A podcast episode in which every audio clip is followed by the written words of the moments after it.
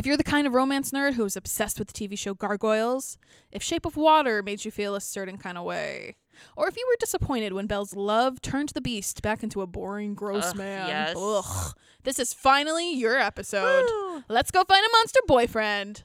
Oh.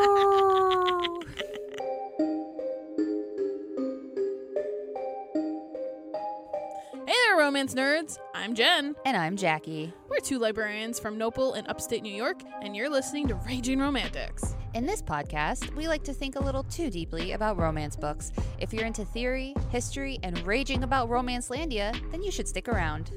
Please be advised that some of the things we talk about may not be suitable for younger listeners. Content warnings for episodes are available in the show notes. Jen, are you ready? Oh, I'm ready. All right. Let's rage! All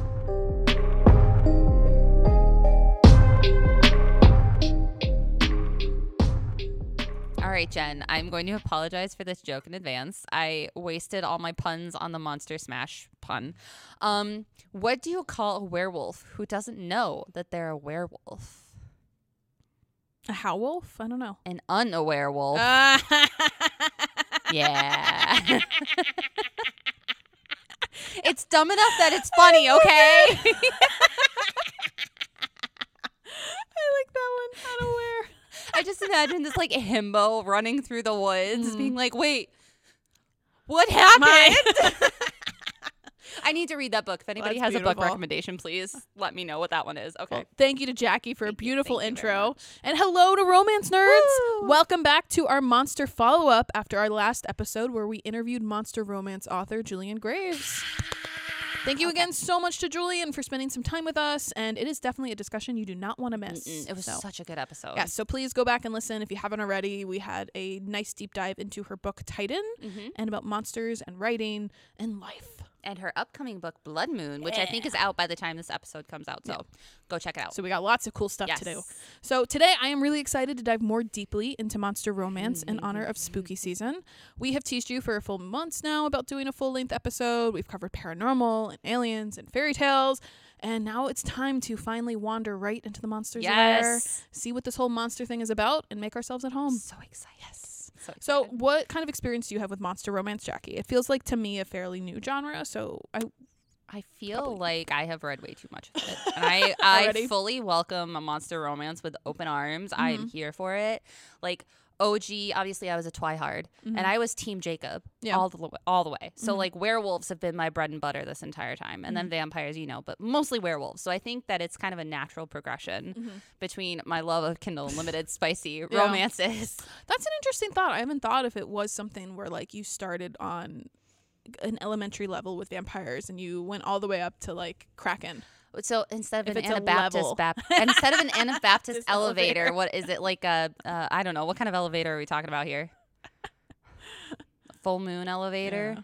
Monster escalator. monster escalator. Oh, I like it because you're escalating escalating, as you go. Okay, we're on the monster escalator to good books here, folks. That's really nice. nice, nice. I have to be honest with you guys. It took me a minute to figure out how to approach this episode because, unlike other romance subgenres we've covered, this one feels like we are still in the middle of it being established. Mm, I don't yeah, know if you'd agree with that. I mean, definitely do. on one hand monsters have been around forever but on the other hand kind of this this new trend and these new subgenres that we're seeing it feels fairly fairly like this decade recent Yeah, so I feel like mean, obviously decade, but two decades. monsters have been huge in popular media since forever, Forever, right? yeah. I mean, some of the original like black and white Mhm. movies were like Dracula, yeah um, the creature from the Black Lagoon, I think was the title. Yeah. You know what I'm talking about, all that stuff. Um, but then I feel like they haven't really started expanding into romance Yeah. territory beyond the typical like vampires and Right. Mm-hmm. werewolves until yeah even within the last five years i would Yeah. say. And i really think that indie publishing had a lot Had a lot to do, with it. that. That's something we're going to cover. Yay. Absolutely i agree with you. Excellent. So that's why i didn't totally know where i was going with this at a certain That's point because it feels like yeah we're in the middle of something really special kind of being made around us. So i do like that we got bitten by the monster bug and we're evolving I just think it's been recent that we've been kind of starting to see those romantic takes on Yeah. Kraken. Because for the longest time ever, I mean, you'd think that was gross. yeah or at least like it was taboo Yeah, exactly. That's a good way to put it. It's like forbidden. yeah I think the first time I ever read about tentacles in a f- romance. No, I don't even know if I can count her as romance, but Laurell Hamilton has her Anita Blake series. This Oh vampire yeah. but um sorry not anita blake she has a fairy series where the main character meredith uh, meets like a tentacly kind of prince and like the whole time she just discussed how disgusting it is Oh, I forgot. like it's done it's done in a very negative light and she's like he's so beautiful but then there's these tentacles from his stomach and it just creeps me out I like that was the first time i'd ever seen anything like that in fiction Mm. and i mean now like when you guys listen to the minisode next week we recommend three kraken so we're all about the tentacles in that and one. it's like a difference in less than 20 years yeah. something like that so I also have to say, there's still something within me that is like my inner teen, Mm. who every time you say tentacle, I'm like, but at the same time, it's like Mhm. they're fun to read about. Yeah. So I think it's different there's also been a shift without diving too deeply into it. We can save this big discussion for the end. But I think there's also been a shift in readers' mentality Mm-hmm. Exactly. within the last couple of years of this has been a taboo subject, but I like reading about it Mhm. and I understand the difference between reality Yeah. and fiction. Cuz like right now there's a huge discussion going on about dark romance and like oh yeah understanding dark romance Okay. of like people who shouldn't be reading it, quote unquote shouldn't Yeah. be reading it like teens Mhm. and understanding the difference between fiction and reality and like I know that most likely there is no such thing as Nessie.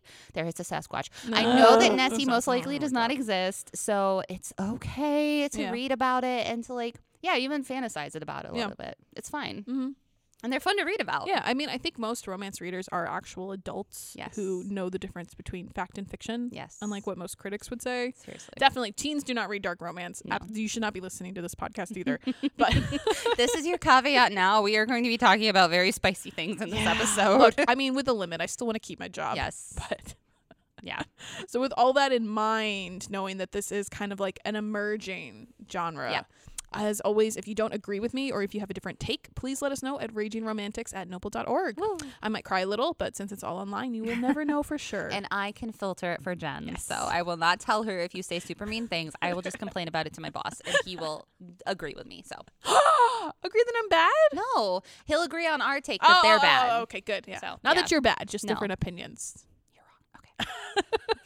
And obviously, I cannot forget to acknowledge Northern Onondaga Public Library for letting me have a whole discussion about tentacles without getting fired. So thank you. I can't promise you can easily find Monster Romance in your local library, but why not stop by one and make sure? Hey, I just ordered Titan for Noble North Oh, Syracuse, yeah. and it has already been checked out. so uh, if I can get it, and if the cover is uh, front facing appropriate, I will definitely buy it. So you heard it here, folks. If you live in Onondaga County, contact Jackie with book suggestions. I will definitely buy them. Have no fear. I'm known as the fun librarian for a reason. Okay. So one last quick note before we dive in. There is some very affectionate Oh, no. slang for monster readers out there. If you're online, obviously like Jackie is, you already know what that is. But I am not going to use that term because I don't want to owe Jackie money. Uh, okay. You can, okay. No. Monster fudger. No. Okay, fine. Fudger. Fudger. Nice. I'm not going to say that like seriously. Monster fudger. All the monster fudgers out there. yeah. But you know what we're talking about by that. so on this podcast, we are using Monster Boyfriend or Monster Romance as applicable, but you might get different results on your own research if you use the correct names and terms. I just don't want that hanging over me by Googling it on my work computer. like, I So want to be able to look the IT director in her eyes. So, like, there's certain things I did not Google here.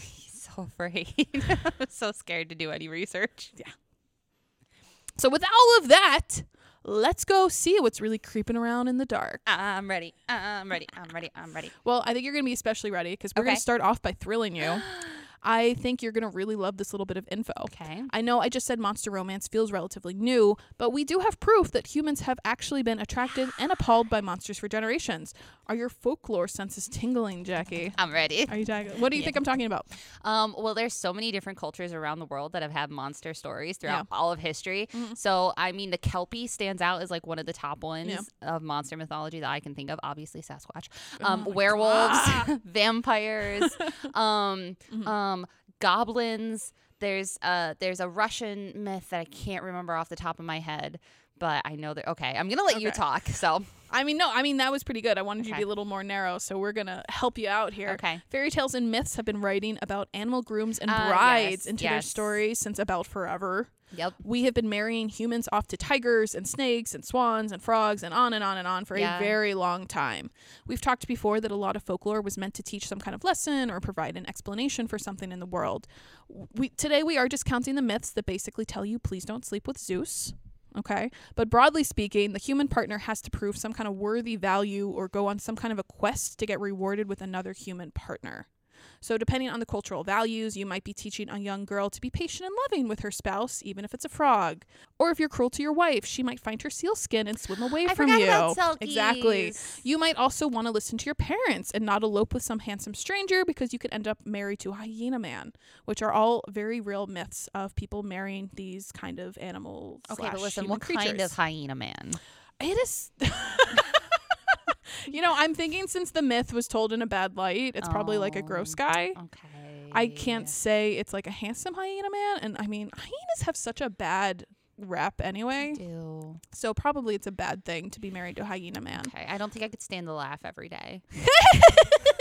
That was a good stand my laugh. I don't know. I don't think it's that far off. Okay, carry on though. I'm sorry. Carry on. Monsters usually relate to some kind of fear or anxiety we have. Yeah. A lot of these early animal spouse stories originated when arranged marriage was the norm for most of the world.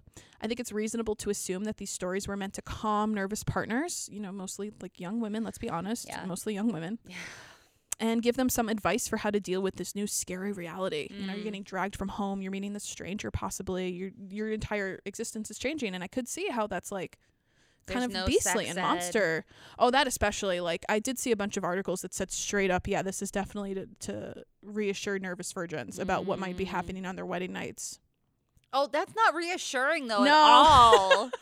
oh my Well, see, because the whole point is, as Jackie already gave you a rundown in our folklore episode a while back, so longtime romance nerds already know all about Beauty and the Beast. Yeah.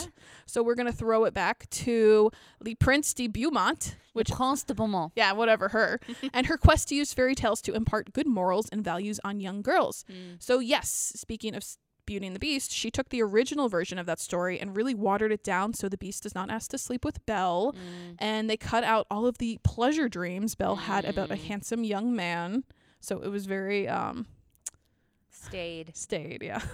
We'll say that. clean, if we will. But she also writes about a Belle that is very self sacrificing, that Mm. fits a lot of the feminine values that were important of the time, and most importantly, finds love for a beast who isn't handsome or witty, but kind and respectful. So Mm. it's actually, if you read the the section in the book, like Belle goes on this whole mental like, how can I be so mean to this beast just because he's ugly and stupid? and kind of yeah, back to like maybe out on the face of it, it doesn't seem like it should calm virgins or calm people at all, but it's kind of saying more like, you know what, if you were a nice person, your husband can change into a nice guy back. I know you're rolling your eyes, but that was kind of one of the ideas of these myths, and again, why they're so popular because you see these myths in just about every culture. You know, I also had this thought, and I was thinking this until you reminded me of Prince de Beaumont, was like how many, and we've talked about this before in the past, how many of these stories were transcribed by men? Right. Right. And we've obviously talked before Mhm. about how even if you're doing a straight transliteration from a, a woman's writing into a man's writing, just by the act of you being, um, sorry to go binary here, but you being a man writing down this, you're going to write it from a man's point of Right. view, right? So I, I was wondering about how much of this is a man's take on monsters. You know what? That's an interesting question. I didn't think of it that way because I read in another article that actually most of these folklorists were women writers. Oh, okay. And it's really just like the the Charles Perrault Perrott guy Perrault. Perrault, thank you, who wrote Cinderella Yeah. that like that kind of got plucked out. Okay. And this was almost not like this wasn't exactly like an outlier in that her version of Beauty and the Beast went so big and it was so popular. I think it was just kind of like the signs of the time and Hmm. I guess the the original version that she got this off of was like real confusing and Yeah. complicated. So and it was a woman who wrote that one. Yeah, exactly. So it does seem like a lot of these lessons are being passed down by our mothers and fa- and like sisters and aunts. Okay. And it's just yeah, maybe like the really big versions Were maybe get interpreted by a man. The other thing I was thinking with the animal thing, I don't think it hurts that by making all these women marry some kind of animal man in myth, their very human husbands look a lot better in comparison. right? Like I'm terrified of, of barracudas. So if you were gonna tell me I was gonna marry some barracuda boy or a total human stranger, I'd probably be really happy with that stranger. Yeah. so I don't know true. what what animal are you scared of? stuff? bees. Bees. So like if you got a bee man, would you be like, no, give me the the weird stranger? Yeah, I'm also mildly allergic to bees, so you know. So it could potentially be really dangerous. Yeah. Mhm. Okay. And I think I think that's the one thing that's really interesting is when we look back at the history of monsters, they're always like these really evil, awful beings to be defeated or cursed individuals that need to be freed. yeah, Mm-hmm. Like it's it takes a really long time for us to kind of see it with any more gray. That's interesting that you point it that way because I just had like a neural connection of mm. duh, of course monsters come from folklore. Yeah. And like now they could very closely hold hands, but they mm-hmm. kind of are very divested Yeah. now. But obviously at their origins, they were a type of folklore Mm-hmm. and a type of a story that had a purpose, like mm-hmm. fairy tales and folklore did. And it was a story too of what not to do. yes. So there was this really interesting thing I read too on like the birth of monsters and how you can give like how monsters are kind of created and a lot of it was things like you don't worship God in the right way. You are you do the wrong things during pregnancy. You're not Mm. polite to your spouse. In in a very romance I don't know, you might have to cut this out. Okay. But in what I think would make romance authors very happy, there was um, one theory that too much semen would make a monster and too little semen would I've make a that one, monster. Yeah. So like they had some of these things that were like very kooky on the face of it. But then you kind of read in between the lines and it's like, you know, some of these are kind of like genetics. Yeah. It's just like treating yourself well during pregnancy and like not having children with somebody who maybe has these other health problems. or I'm thinking of the Minotaur myth. Yeah. Where she uh, slept with a bull, hmm too, and she had a Minotaur. It was. Zeus's fault. It was Hera's Zeus's fault, fault. okay? Yeah. Well, okay. Yeah. Um. But I think I mean if we move past that, we could easily see it as a story against cheating. Exactly. Like there's all these little things in there that kind of are like, Hmm. don't do this, don't do this. So I think it does take a really long time for us to kind of shift our focus. Interesting. Mm-hmm. That's smart. And you know, it's not just in our early folklore we see this stuff, but in our later stories and movies too. King Kong and the Swamp Monster do not have happy endings for the monster. No. Usually it is all about having this kind of ancient creature thrust into modernity and gets obsessed with the white woman heroine Mm-hmm. and the strong striping hero has to go and defend that. Mm-hmm. So it usually ends up seeing being seen as kind of like this modern like this challenged modernity that has to be contained. Except for Godzilla, because like, Godzilla was with a man. I guess I should say too most of these are like American based. Yeah, that's true. Western culture. Western culture. Yeah. I mean it's going to be very different cuz Godzilla was in response to the the atomic war, right? Yeah, yeah. so like that they have a totally different Yeah. viewpoint.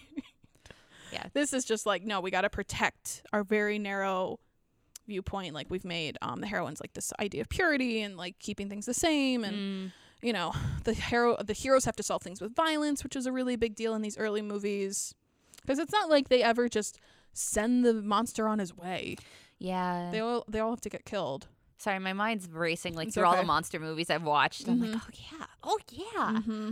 Okay, poor Frankenstein. i know yeah things like that so that's probably one of the reasons why people get so confused by monster romance today it's really only in the last few decades that we've started to imagine different takes on monsters. We've stopped wanting to fix or kill them, and now we want to understand them to really understand all the nuances of their existence. I will say, when you say we've stopped wanting to fix or kill them, there is still always that narrative in a romance story of there's like, it's either like the ex or Mhm. like this other male figure Yeah. or like this other part of society that's like, oh my God, what? What are Mhm. you doing? With whom? That's true.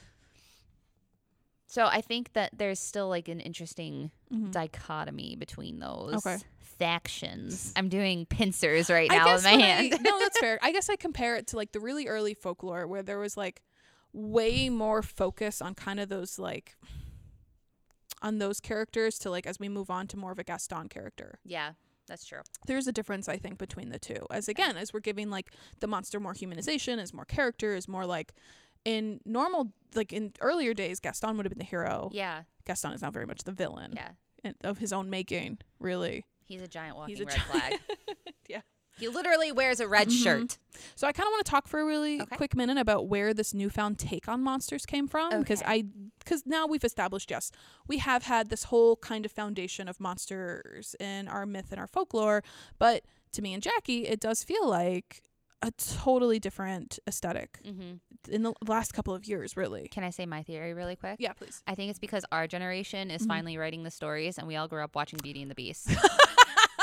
Maybe. But you know, there's been versions of hum- of Beauty and the yes, Beast for years. There has been. I mean, and Belle has changed generation to generation because, again, in the very, very beginning, she was very self sacrificing.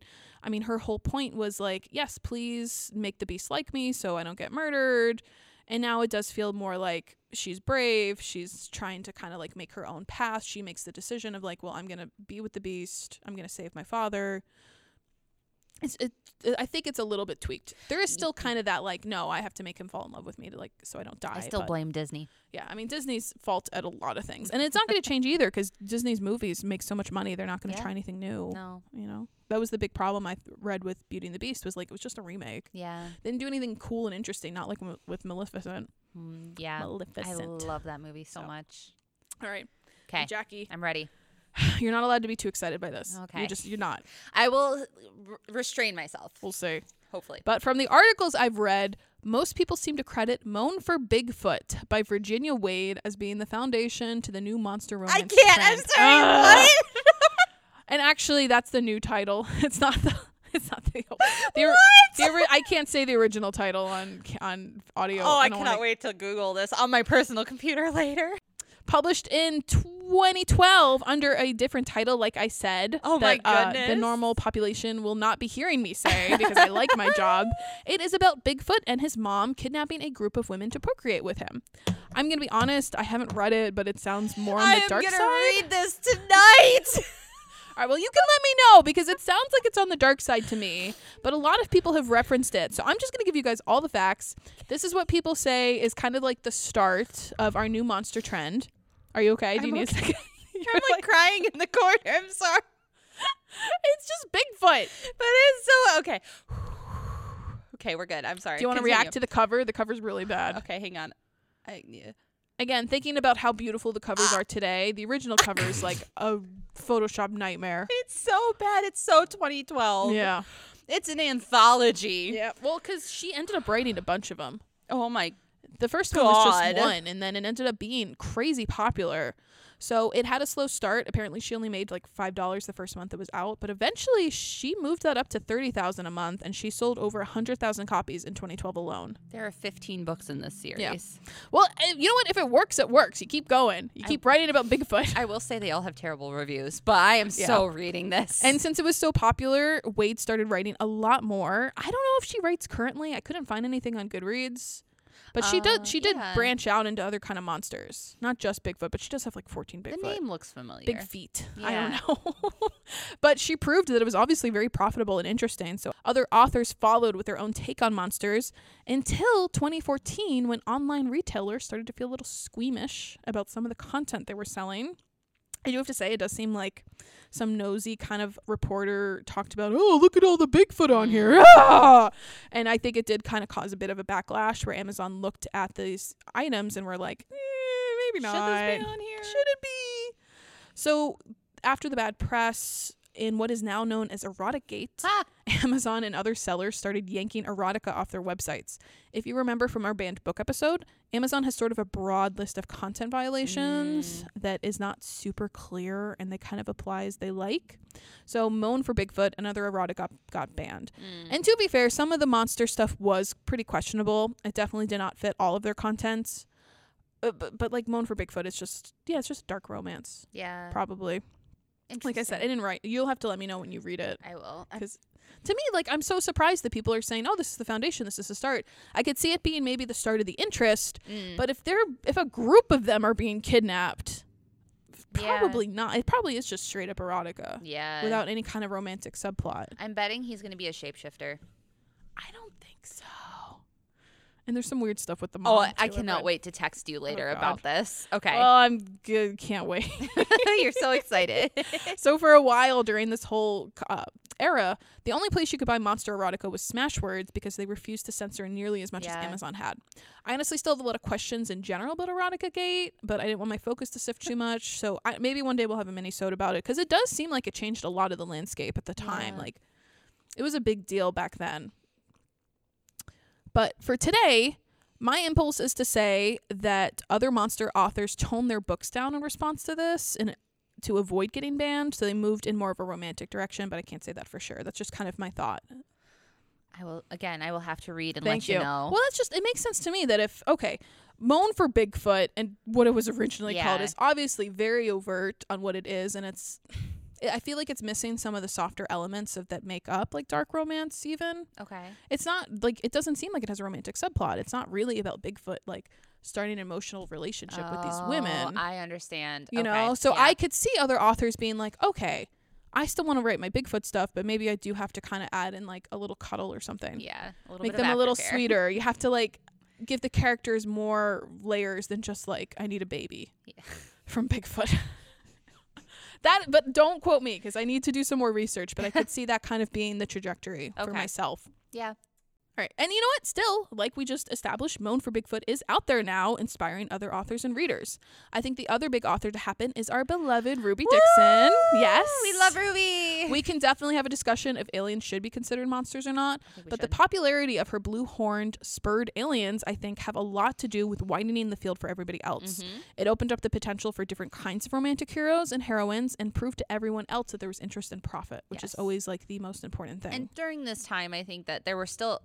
Ruby obviously wasn't the only author writing about Yeah. weird aliens. but it just took off for her. yeah. You know, I'm sure probably like if we really did some deep dive, like there's sim- similar things and probably not the only one. Though I do remember her saying this was an idea she'd always had. Yeah. Like she didn't say if she was inspired by anybody else or not from what I remember. right. Correct me if I'm wrong. No, I think you're right. Yeah, so I do think she is like a major pioneer in Oh, this yeah. particular field. And she's still writing in it. Yeah. So obviously. yeah, it's obviously working for her.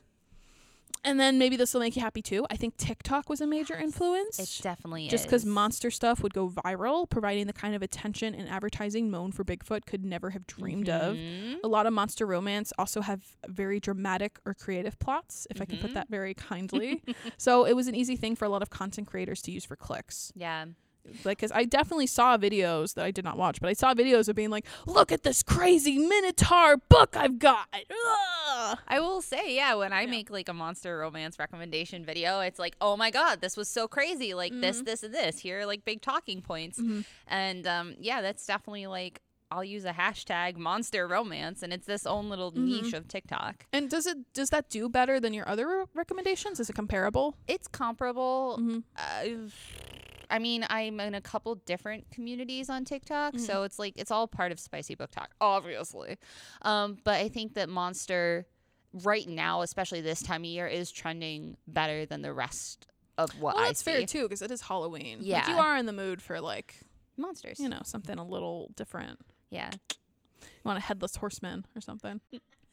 and I also don't want to forget how important the pandemic probably was to spreading interest in monster romance. Mm. a lot of people were stuck at home, maybe by themselves, or maybe getting irritated with everyone else they were stuck with. And you know what? Sure, let's try out some orc or kraken or spider thing or whatever because the entire world is upside down and I'm open to lots of new things. Mm. So the rules have changed, so let's give everything a try. Jillian did a really good job, job of talking about Yeah. that in our interview with Mhm. her. And it's just remembering to that period again. I, like, yeah, Yeah, I went, I did some weird things. Not to say that monster romance is a weird thing, but I could definitely see people who might have like poop hot it, you know, even a couple months ago being like, I'm staring at the walls otherwise. it's like I've read through everything else. I need Mhm. something new to read. I think um the author who did Morning Glory Milking Farm had a really nice CM quote. Nascosta? Yes, thank you. I did not I was not confident saying her name, so I didn't want to I got you. But she said something about how I think people have been trapped in their houses for 2 years and things that were unacceptable are suddenly okay because we've had nothing but ourselves for company. I'm so serious. I feel like people have gotten a lot more okay with themselves and the things that were previously really kept on the DL, which actually I thought was a good point and not just like being comfortable like reading it but being comfortable with yourself kind of being interested in it. I think that too. I mean, if you look at discussions of why TikTok took off during Mhm. this time period, a lot of it has to do with the same thing. Is a lot of people like getting more comfortable with themselves, themselves. and talking about what they like to do or what they like to read, and finding like a similar community Mhm. online. And I think that spicy books, especially monster books, once you find that niche and you find people who like it, that's Yeah. all you want to talk about. Mhm. Speaking of Kindle Unlimited, Oh boy. as much as Amazon had a role in stifling monster romance in the beginning, I mean, they also kind of helped. yeah. I mean, Kindle Unlimited definitely did. program encourages people to try a lot of different kinds of content for free. hmm And this is not an ad or endorsement for No, Amazon. I'm no. absolutely not. But I am saying honestly, I was very careful and picky with the books I bought before because I didn't want to just waste my money or my time on stuff like that wouldn't end up being good because I I got burnt a lot. You know, I would actually yeah. pay for like a five dollar book and it'd be terrible and it was so disappointing. But if I've got Kindle Unlimited, I already spent the ten bucks. Yeah, sure, I'll try the Minotaur book. Why not? Yeah. So I think that was a major factor too, at least for Amazon users, and which honestly is is most people. It Yeah. just is. I'm sorry. Yeah. I'm sorry, Smashwords. I'm sorry, Kobo, but like It remains one of the most accessible. it does and accessible. So I would say Kindle Unlimited is a major part. Oh, And yeah. Just like all those things together kind of created the perfect storm for why we are doing this episode today. Because it's gotten to the point where it is in my feed. It's now on the library shelf. Here we are talking about it. Yes. I will say it was also on the metaphorical library shelf long before because there's a lot on Hoopla. Mm, So that's true. But we don't always pick the Hoopla stuff. It's a package, which is a whole other Yeah. library conversation that is Yeah. very boring to normal people. yeah. mm-hmm. But no, I think like you said, all this stuff kind of all coming together at the same time has Mhm. created an atmosphere where now we're like, yeah, monsters, give them to me. Which I think brings up a great point of why do we even like monster romance? Where did the storm even come from? I'm slightly terrified of So- this part. So We're going to be really careful because I don't want to get fired. okay. So very carefully, I will say probably one of the main reasons I have seen and what me personally have has considered because I've thought about this like all month.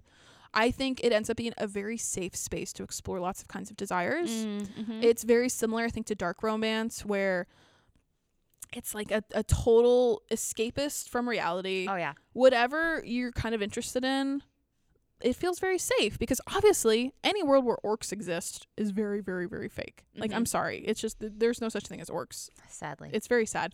And you know what? Maybe you don't want to explore something specifically in a contemporary setting, but if you're hanging out with centaurs, yeah. you know, it's obviously fake. Like the goalposts have just been moved so far down. I think also monsters are already seen as so monstrous. Mm. Like, what are you gonna shock them? So I want just- that book. Yeah, oh, the the blushing monster. oh my gosh, yes, please. and I feel like there's less baggage that comes with living in the modern real world mm. that you can apply to either like a contemporary monster or a contemporary or like a, a monster that's put into a fantasy realm. Yeah. Mm-hmm. Okay. Okay. Yeah. And again, I it, I see a lot of parallels with that in dark romance, where it's like a very safe space to explore things. And I don't want to be specific because again, it's a work podcast. we could definitely talk about it offline. So I think too, it's kind of like we've exhausted everything else. It feels like Mm. so to get mildly like still PG thirteen about it, but we've exhausted the BDSM club like Yeah. ad nauseum. Mhm. And like personally, I'm like, oh look, it's another BDSM club where they're Mhm. doing spicy things. Whoop de doo. But then if you throw like it's like a monster matchmaker, and I'm like, oh, okay, that works for you. I'm it's new. here. There's like new uh, appendages. Well, not only not only that, but it's like uh, add a little bit of spice, Mhm. right? It's like Yeah. something new, something different to the tried and tra- tried and classic true Mm-hmm. like tropes that we know. And I, I remember too a lot of what Jillian Graves was saying about things just being more intense. And the Mm, rules are not as strict in these kind of universes. So yeah, you can really play around yeah, hmm and just have a lot of fun. because we talked about this in our paranormal episodes, both the vampire and the werewolf.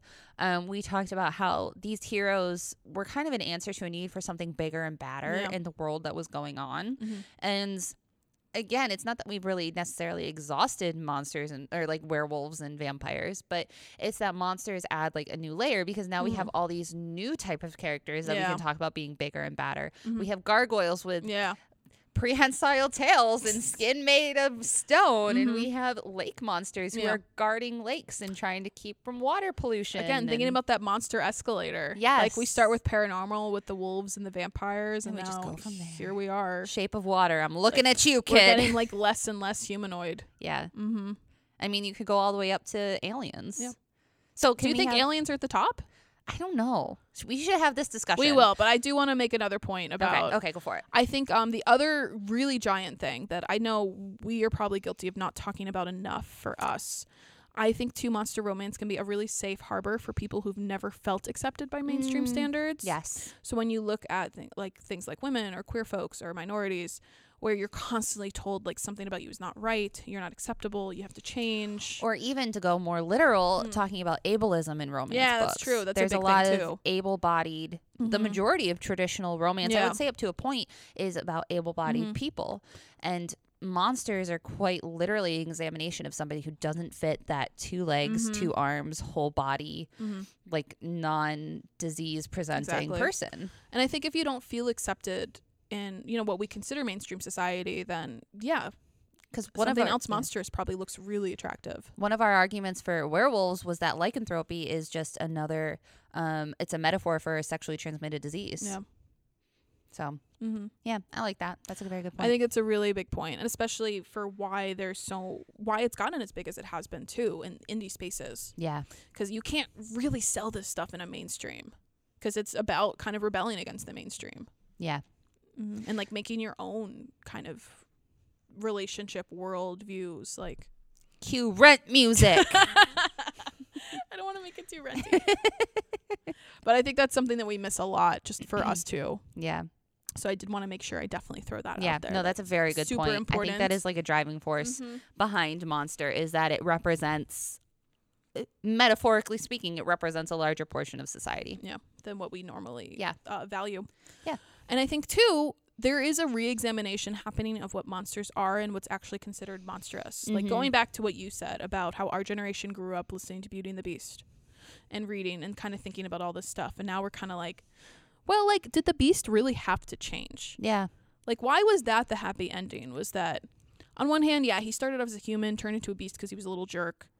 But like he spent 10 years in that form. Like why Mhm. why was he the one who had to change? Why was this whole kind of moral of the story about like love so redeeming it'll save you? and let's be honest, the Beast was a lot hotter than Prince Adam. Oh my god, yeah, Adam was basic. He was so basic. it's like whatever.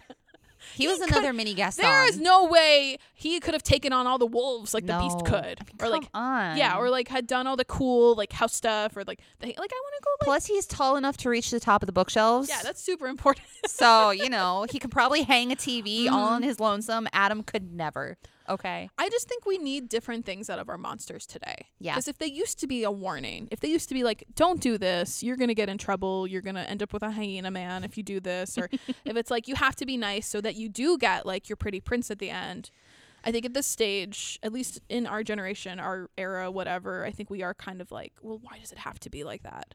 I think too that we also have to mention that there are stories where it's not like either beast or man. There Yeah. are stories a lot of like shapeshifters, like Yeah. werewolves, where you have the beast and the man, Mhm. which I really like. It's like why choose? Yeah, that's true.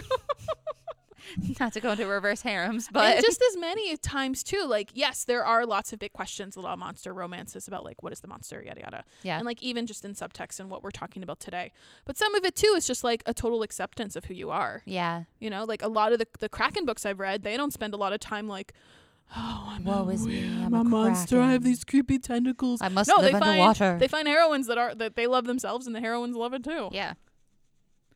Can we but it talk does about depend on the book Can we talk about Omegaverse at some point? yeah if you want to Okay, because I do you want to talk about so okay. We can talk about this now. yeah please In my brain, Omegaverse is always linked with werewolves, but it's Yeah. not. mm-hmm. It, is it? You know what? I kind of hope it expands one day. I don't think Omegaverse necessarily counts as monster. I mean, I kind of know where you're going with it because there is like is werewolf monster. Like, what is a monster? Yeah. But I think it's really interesting that it is based so much of all these wolf characteristics that have been proven false. And yet there's no shapeshifters. But there's no shape shift. Yeah, I mean, sometimes they shift. It really depends on the world. But I think what would be really interesting is if they do take Omegaverse and like put it in other kind of animal characteristics. Mm. Like there was a joke online for a while about turning it into like birds and like how birds um find all these treasures for the mates they want to get and dance and do like all Like these beautiful like nesting. Yeah, and just like totally shift it. So I don't know if you would still use like the alpha omega characteristics characteristics, but like you could potentially do something else with it. You can expand it another direction. Mm. I mean, Omegaverse is still so new. You could have like a wolf version and a bird version. dragons. You could very easily have dragons because like a dragon horde, a dragon nest. Yeah.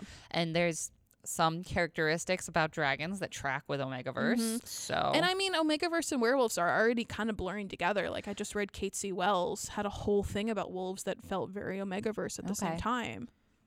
It just depends. if you're wondering what the heck Omegaverse is, go listen back to that episode. We don't even. I Have had my eyeballs opened. so But I think that is a good question of okay, so we have all these things of like, yes, this is why I think monsters are so popular for some people. But does that include vampires? werewolves? What we- is a monster? Because we've had these discussions for so long in the podcast when we had our werewolf and our vampire month. So this is this is my thought. I think because some of the aspects of vampire and and werewolves don't necessarily fit under these categories of what you're looking for in a monster romance, and because vampires are already so big, like Mm. there's so much vampire fiction. I think you I don't necessarily think vampires when I think monster. I think if Mm. I want a vampire book, if I want a J.R. Ward, if I want a Christine Feehan, if I want a whatever, I say I want a vampire, I go find a vampire. yeah. Not the same as a monster.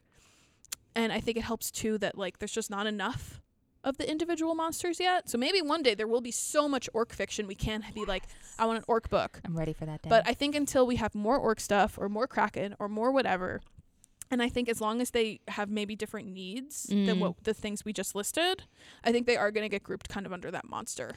Yeah, I think that we've kind of touched on the fact that obviously this is all under the umbrella of I would say paranormal romance. Mm-hmm. Like this is all under that like mini umbrella underneath the bigger Yeah. romance umbrella. But I also think that like you said vampire is its own separate Right. like little frog holding a parasol above itself. If I want a vampire book, I there's something specifically that I'm looking for. Yeah. And I'm not necessarily looking for it in monster. Right. You know? because I think for the most part, a lot of vampire books that we talk about are like they're like these aloof members of society, and they're they try to display their human characteristics until like their monstrous appetite takes Mm-hmm. over or whatever. Like that's a classic vampire story. Whereas I think with the monster, they're living as a monster Yeah. either twenty four seven or they're trying to suppress these monstrous character characteristics. Mm-hmm. So I think in that aspect, I think a werewolf. While it is its own trope and it is its own subgenre Mm-hmm. underneath paranormal again, I think it more comfortably fits into monster than Mhm. vampire does. I could kind of see that. I mean, I guess if you want to be really, really technical, sure, they're all mo- they're all monsters. Yes, exactly. They're all like classic Hollywood but like monsters. librarians love to categorize things. we're we're adding little numbers and like headings as we to go, in our in our cabinet in our little catalog. we're flicking through the cards. Mhm. Something about vampires and werewolves to me don't feel like they fit. Because again, I think if we're going with a monster elevator or monster escalator thing, they're not all the way at the top. No, You know, they're definitely to me, they still look like humans. I think that's a big aspect Yes. too. And yes, a lot of these shift. So like definitely the Kraken heroes, they have like a human. they all have like a human form. Yeah. No, I was just thinking because the Kraken one I just read by Katee Robert, he doesn't shift. Oh, and he so he stays like that Kraken forever? 100% of the Okay. time. Yeah. So it depends on the book, but to me, it does feel different. Yeah. I think that's where I'm struggling so much with this episode is that it feels different, and I kind of know why it feels different, but it's so contrary to some of the things we've said before about vampires and werewolves, and I don't totally know where it fits all the time. Yeah. I think, yes, that vampires and werewolves are separate. I think that werewolf can like step into monster every so often. Mm-hmm. I think vampire can too, but I don't think it's necessarily there as much as it was when it was first being written. Yeah. Like Dracula was a monster. Mhm. And like there was no doubt Dracula smut written in like the Yeah, 1910s, definitely. 1920s. I have no doubt of that. Yeah. Um, I mean, Bela Lugosi, Mhm. he just inspired it. He couldn't Yeah. help it. Come on, guys. But I also think that maybe we should maybe we should be pioneers, Jen, and we Okay. should put forth a definition. Oh, it's gonna be hard though, because it's still like, it's still being creative. It is. Because you know, I can't actually see a, a vampire fitting under under a monster, but like it depends. It does depend. I think it would take some very specific characteristics to make Yeah. a vampire a monster. Mm-hmm. So, what are some characteristics that you definitely identify as that's a monster in a romance story? in a romance story. Definitely how humanoid it is. Okay, So so something where form. like yeah, exactly the form. Like a kraken is just it's got tentacles. Yeah. I'm sorry. An orc is like massive and green and Tusks. tusks and different kinds of um th- well, different kinds of body parts on the on the story or a minotaur or a centaur or any of these kind of like yeah like definitely the form i think is a big thing how accepted they are by society can be a thing Yeah. because i've seen a lot of stories where they're kind of on the outskirts Mm-hmm. there are some stories where, yeah, sure, monsters are open, but then it's very much a magical realism universe. Yeah. Mm-hmm. I'm thinking of CM Nascosta. She Yeah. wrote a Mothman one. Mm-hmm. Um, but in her story, it's kind of like monster. She's the one who also wrote the Minotaur book. Yeah. Um, it's like this whole separate. Um, monsters live in the same universe as humans, but they have like their own little towns and cities. So it's kind of like that magical realism where humans can live and work there and interact with the monsters if Yeah. they want to. Um, and it it yeah. I don't know where I'm going with that, but yeah. I think if we're going back to one of the Greek definitions about monsters being something that appels and attracts at the same time, Mhm. I think if the creature makes me feel like that, where it's so different to me, but it's still attractive, Mm. I would put that under monster. Yeah. I'm I'm flipping through my Mhm. monster list here on Goodreads and I see dragon, Yeah. I see a hybrid beast by Mhm. Ruby Dixon. Um I see minotaur, the dragon again, spiders, orcs, Easter bunny. I, I, don't want to say it's a problem, but one of the strengths and one of the difficulties in this is because monsters are so big and broad. yeah. Not physically, but like But the also monster, physically. also physically, but just the subgenre is so massive and creative, where you can shove all of these different kinds of monsters Yeah. into this realm. Like you can just go through Wikipedia, pick whatever monster you want to turn into a romance, and like there you go. You Run got you got your monster character. Yeah. Um what about aliens? Are aliens monsters? I want to say no. I mean, I I know I agree. just they could be, but I think because sci-fi is such a massive genre, there's already alien romance. It doesn't feel like the same kind of need. Yeah, we talked about this, I think, in the alien episode. We talked Yeah. about is alien paranormal or is it sci fi? Is it both? And it is sci fi because Yeah. ultimately it's set in a space, space. world and Mhm. like another like futuristic. futuristic, yeah. something sci fi y and not so much paranormal, where paranormal is set in an Earth like setting that we can identify as like, oh, Mhm. this is planet Earth with humans. Um, and not in the future. Yeah, that I sort really of hope this is an interesting conversation Yeah. for you guys. Librarians really love categorizing. Well, I'm just envisioning this escalator in my head. And yeah, I'm like, okay. well, it's the, it's the top. so I think as long as you have consent, that's like the very top. But otherwise, you could have like just a mass of of, of snakes and like slivering. Maybe that's the very. I think top. I read a book like that. yeah, you know how like biblical angels are supposed to be like hideous and ugly and like full of different parts and eyes and stuff. Like I feel like that's the very top. So uh, yes, I would say the very top. I just read "A Soul to Keep" by Opal Reyne, Mm-hmm. which he is. Um, it's the Dusk Walker Brides, and it's kind of like a death monster, pretty much, where he has a skull for a face Mm-hmm. Yeah. with teeth and a tongue. Mhm. Um, and he's very tall and he Yeah. has claws, and like that's like the top of the monster Mhm. escalator Yeah. for me. And then at the bottom, I would say yes, we have the, um, I would say at the very very bottom we have aliens and vampires, Yeah. and then maybe one step up we have werewolves. It's like your starter monsters. yeah, yeah, intro, and then above that maybe some orcs because I think Mhm. uh, that orcs get a They're lot of still like, pretty human. Like they're green and Yeah. tusky, yeah. and I think that a lot of the stories with orcs are a little like easier to step into. Maybe they're more fantasy. Mm. It depends. Yeah, I feel like most of the orcs I've seen have been fan. Those are some office romance I'm seeing with orcs. that is true. There's a It's lot depending- of office That's romance. what I mean. Like it is so massive. Why is there office romance with orcs? Because it's fun. why not? We're already That's- writing about you know what? orcs. That's the whole thing. I think one of the things I love the most about monster stuff is it feels so fanficky to me. in that Yes. You have all these tropes and you have all these ideas and you have all these histories and backgrounds, and it is totally up to the author to pick and choose and twist and revise into whatever kind of shape they want as long as it's a happy ending. Like I just Mm-hmm. love how people put all these crazy pieces together and they're like, Yes, let's have an orc office romance. It's probably like enemies to lovers most likely. I'm sure he's got like a terrible tragic backstory at the same time. It's like it, like, just the stuff they do. and like you were saying, a lot of this is already from folklore. Yeah. So there's already that world building that you can build off of. Yes. So depending on what kind of vibe you want to give it, you either are trying to challenge a lot of orc stereotypes or you are leaning into them and creating a plot where it's like, all right, so the orc is like a really scary creature, but this is mm. why, you know, he's the hero anyway. This is why he's a fluff. Yes. Love it. Or this is why like the dark romance is going to work because he's still like a worthy guy even Mm. though, you know, yeah, he's big and scary and he's everything that we've ever said about orcs. He still likes to Mhm. cuddle. or in the office environment where he's constantly trying to be like, you know, I don't actually pillage Jackie. That's good to know. Thank you. That's my thought.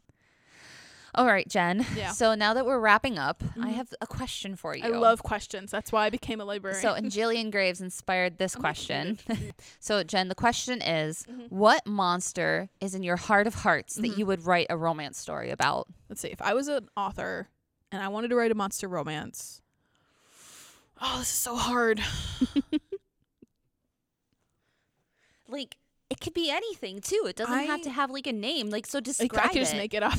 Like- no, I definitely want to. I feel like it would be really fun to do a Minotaur and really lean into the Mm. labyrinth stuff. Ooh, there's. I I don't see enough of that. I want more minotaurs. Yeah. I think Minotaurs would be really great, but at the same time, there's something about a Kraken I really like. I don't know what it is. Maybe because I don't live next to the water, so like the ocean stuff is just particularly fascinating to me. I mean, I I'm not going to speculate on anything specific here. No. But there is something about a kraken. I just maybe it's Pirates of the Caribbean. Maybe I just liked that guy's face. Yes, Davy Jones. Like it is really interesting to think about the stuff that has affected you. And again, I did not want to do any weird research on my work computer, but thinking about how Jillian Graves was really impacted by the show Gargoyles. Like Yeah. I'm just wondering what weird stuff has been in my background to be like, yeah, I think minotaurs. Or maybe like I do kind of like an orc though. I mean, so I you were oh. like me, and you had a big Greek phase growing Yeah, up. So that That's might be part like of the Minotaur. Minotaur. I think would be really fun. Yeah. And like they, it would be so cool to do some labyrinth stuff. And actually, you know what I would do? Okay. I'd be really crazy. I think what I would do if I could do anything is I would do a kraken and a minotaur. And one of the big conflicts would be like, well, the kraken has to live in the sea, but the minotaur has like this labyrinth. Wait, to- so like the Kraken and? Minotaur together? yeah. So it'd be like, well, in the reader too, and the Okay. heroine. So it'd be Oh, a okay. threesome. I and like, it's it. like very much like you're stuck between all these different worlds. Ooh. And I think eventually it would just be like you you dig a tunnel into the labyrinth and everybody can live together in the cave or whatever. But it would be a long process of like she's a are you gonna witch. She finds out that she's a witch and Yeah. she has magic to like make this Mhm. island like Circe. Oh, it could be like Yeah. a Circe. see Circe retelling where Mhm. she has this magical house that Yep. she can transport the Minotaur Mhm. into, and there's a labyrinth where he can like uh, stay, stay. Oh, like dark Mm-hmm. romance, like in um that book I made you read, Den of the Vipers, where there's a Uh. crazy guy in the basement, and he lives in the basement. like he has to have the Mhm. labyrinth to maintain his sanity. see something like that because I love those stories where it is two like very very different people together and they have to figure out how to compromise and Yeah. that's a lot of compromising. A minotaur, a kraken, and a like a witch human human. I don't know some kind of human person. Mm-hmm. Very fun. So that would be in my wildest fantasies. My heart is equally divided between those two, but I am open to other kind of monsters. yes, Yeah. all the monsters. There's a lot of fun monsters that I still have not seen enough of. yeah. Okay. Well, my monster. I think we need more lizard people. Yeah, there's a lot of uh, fun things you can do with Mhm. those stories. Yeah. Because so I sent Jen a picture of this. I'm I'm on Twitter and uh, not very deep on Twitter. I follow a lot of artists like Skelly Frankie. Not safe for work. Um, and so she just put one out there for Tiffany Roberts Kraken series, Mm. and Jen and I were like, "That was not what I pictured," but okay. Oh yeah. I was like, "Oh, okay." the the heroine was very very lizardy. Not what I pictured. I was not all. expecting that. Yeah, and, s and that's nice too about the books is you can picture whatever you want really. Yeah. Yeah. You can make it less or more monster. And then I like going to the artists and seeing Yeah, what their interpretation is. is because it's fun. Mhm. So Jackie, what monster is in your heart? Okay. Um. it- well, I think it will surprise nobody that it's related to forests. What a shock! Oh my god! If you say Bigfoot, I'm no, no. So not necessarily Bigfoot. Like Good. I think my monster is some sort of amalgamation of every forest monster you Mhm. can think of. How many forest monsters are there? Okay, so maybe there's only like four. so like forest monsters. Bigfoot, Mothman, Uh, not Mothman. like a troll, werewolf. Okay. Some sort of like yeah troll figure. troll werewolf. But I also read a Baba Yaga one recently where Baba Okay. Yaga was a monster, like reverse harem leader, and she like sucked all these men into her lair. uh-huh. So that was really fun. Monster women are really fun to explore. That's true. But I think it would be like heroine living on the edge of the woods, like horror esque, and there's like this. Um, so have you seen M Night Shyamalan's The Village? No. Oh, never mind. I don't see anything. That's true. This is I can attest to that. I made her watch The Witch one year. it and was was like, good. Ooh. Um, so like she lives on the edge of the forest and there's a monster that lives in the woods and they're like, don't go into the woods. Mm. Like Red Riding Hood ask, right? But then she goes into the woods and Mhm. he kidnaps her and he's like, I can't have you. I'm too monstrous. I can't let you so like Phantom of the Opera, don't look at me. I can't let you see me. Mhm. Um, and then she does and you know, he's like really hot and furry. So I think you just need a werewolf to Ooh, bear troll. shifter. Oh, that's bear. But again, but like if they're shifting, they're still kind of the yeah, human. Yeah. It's very hard when you try to get to the categories. And this matters to nobody else but us as librarians. So I'm very sorry if you just have been waiting for us to get to a point. Yeah, we don't have a point in case you can't tell. Hey, you know what I read though? What? Do you consider Phantom of the Opera a monster? Because some people were trying to compare the two. So if I'm gonna be like the curtains aren't just blue, I think I think he is an allegory for a monster. Okay. And I think very much like kind of Quasimodo esque, where there's another monster we could talk about.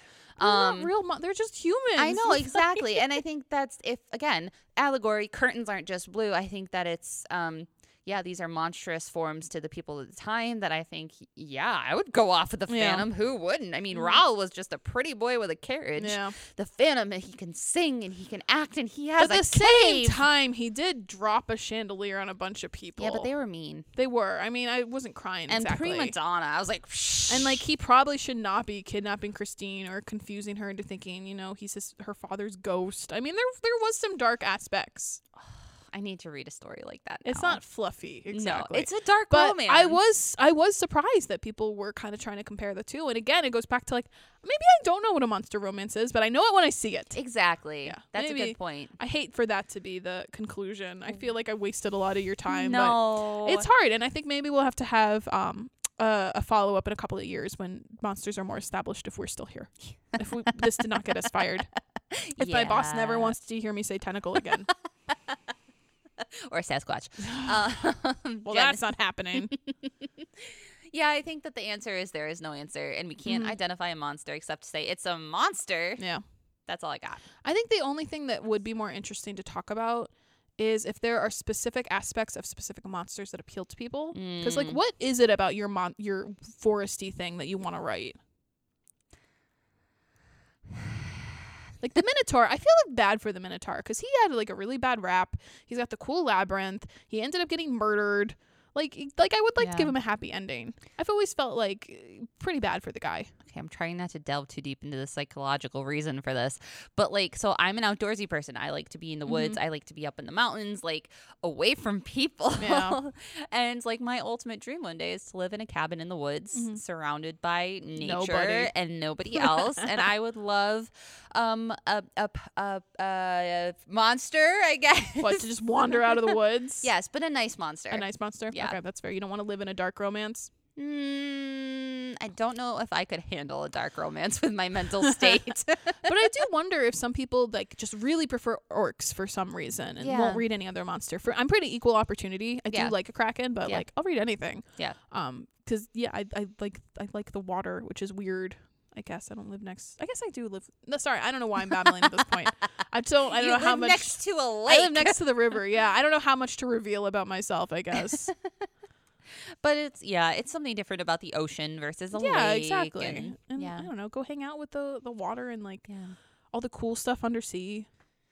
Anyways, dear listener, what is your monster Yeah, that let us you know. uh, think of that you Mhm. like to read? That you do you have a definition of monster romance? Did we turn you on monsters or off? Because we did get babbly at the end. we have like, been babbling for so long. I'm Mhm. so sorry, not really. Um, but don't forget you can always email us rasingromantics at nopl.org. Mhm. Um, and yeah, that's all I got. It was beautiful. Thank you. Just keep the monster alive in your heart. Yes, happy spooky season. Tell Mm-hmm. us what your Halloween costume is. I am gonna be Principal Trunchbull from Matilda. Oh my gosh, what do you Okay, so Jen and I are going to the party Yeah. together and we have to bring a food dish that's related to Yeah. our costume. So what are you bringing? I'm chocolate cake to go with the Matilda. Damn, I was going to bring chocolate cake too. Well, no, too late. I said it first, and I already emailed Yeah. Nicole. Okay. well, so I was going to be Gillian Owens from Practical Magic. Mhm. Um and obviously Midnight Margaritas are part of that. Well, see, then bring alcohol. I I'm don't going drink. to. Yeah. But I was also going to make chocolate cake cuz you eat chocolate cake for breakfast. Oh well, it'll be both. Whatever. Okay, I'll, we I'm can have a chocolate one. cake off. You'll Win. I don't know why you would want to embarrass yourself in front of people you don't know, but okay. Well, listen, your cake is going to be all gone because it's so delicious. So I have to make a backup cake. There we go. Okay. All right. Well, in that I case- think that is a beautiful intro, uh, talking about your costume to what we're doing next month. witches. Yep. So spooky season's gonna go on because we just can't have enough scary stuff. And I really wanted to talk about witches. Yes. So we are gonna do one more spooky episode, and then we are back to I guess normal, boring. Not that we're ever boring. just normal stuff. And I'm going to say it is definitely a Jackie episode. Yeah. So we'll see. Be forewarned. Mhm. Okay. Well, on that note, Clear your calendar. I guess, Jen, what do we always say? Rage Bye, guys.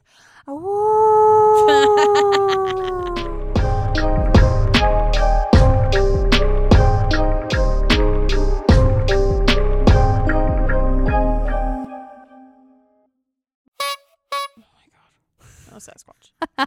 All the Sasquatch. God, there's no Sasquatch. Sasquatch priests Why not? There could be. because there's no Sasquatch. There could be. They're interdimensional beings.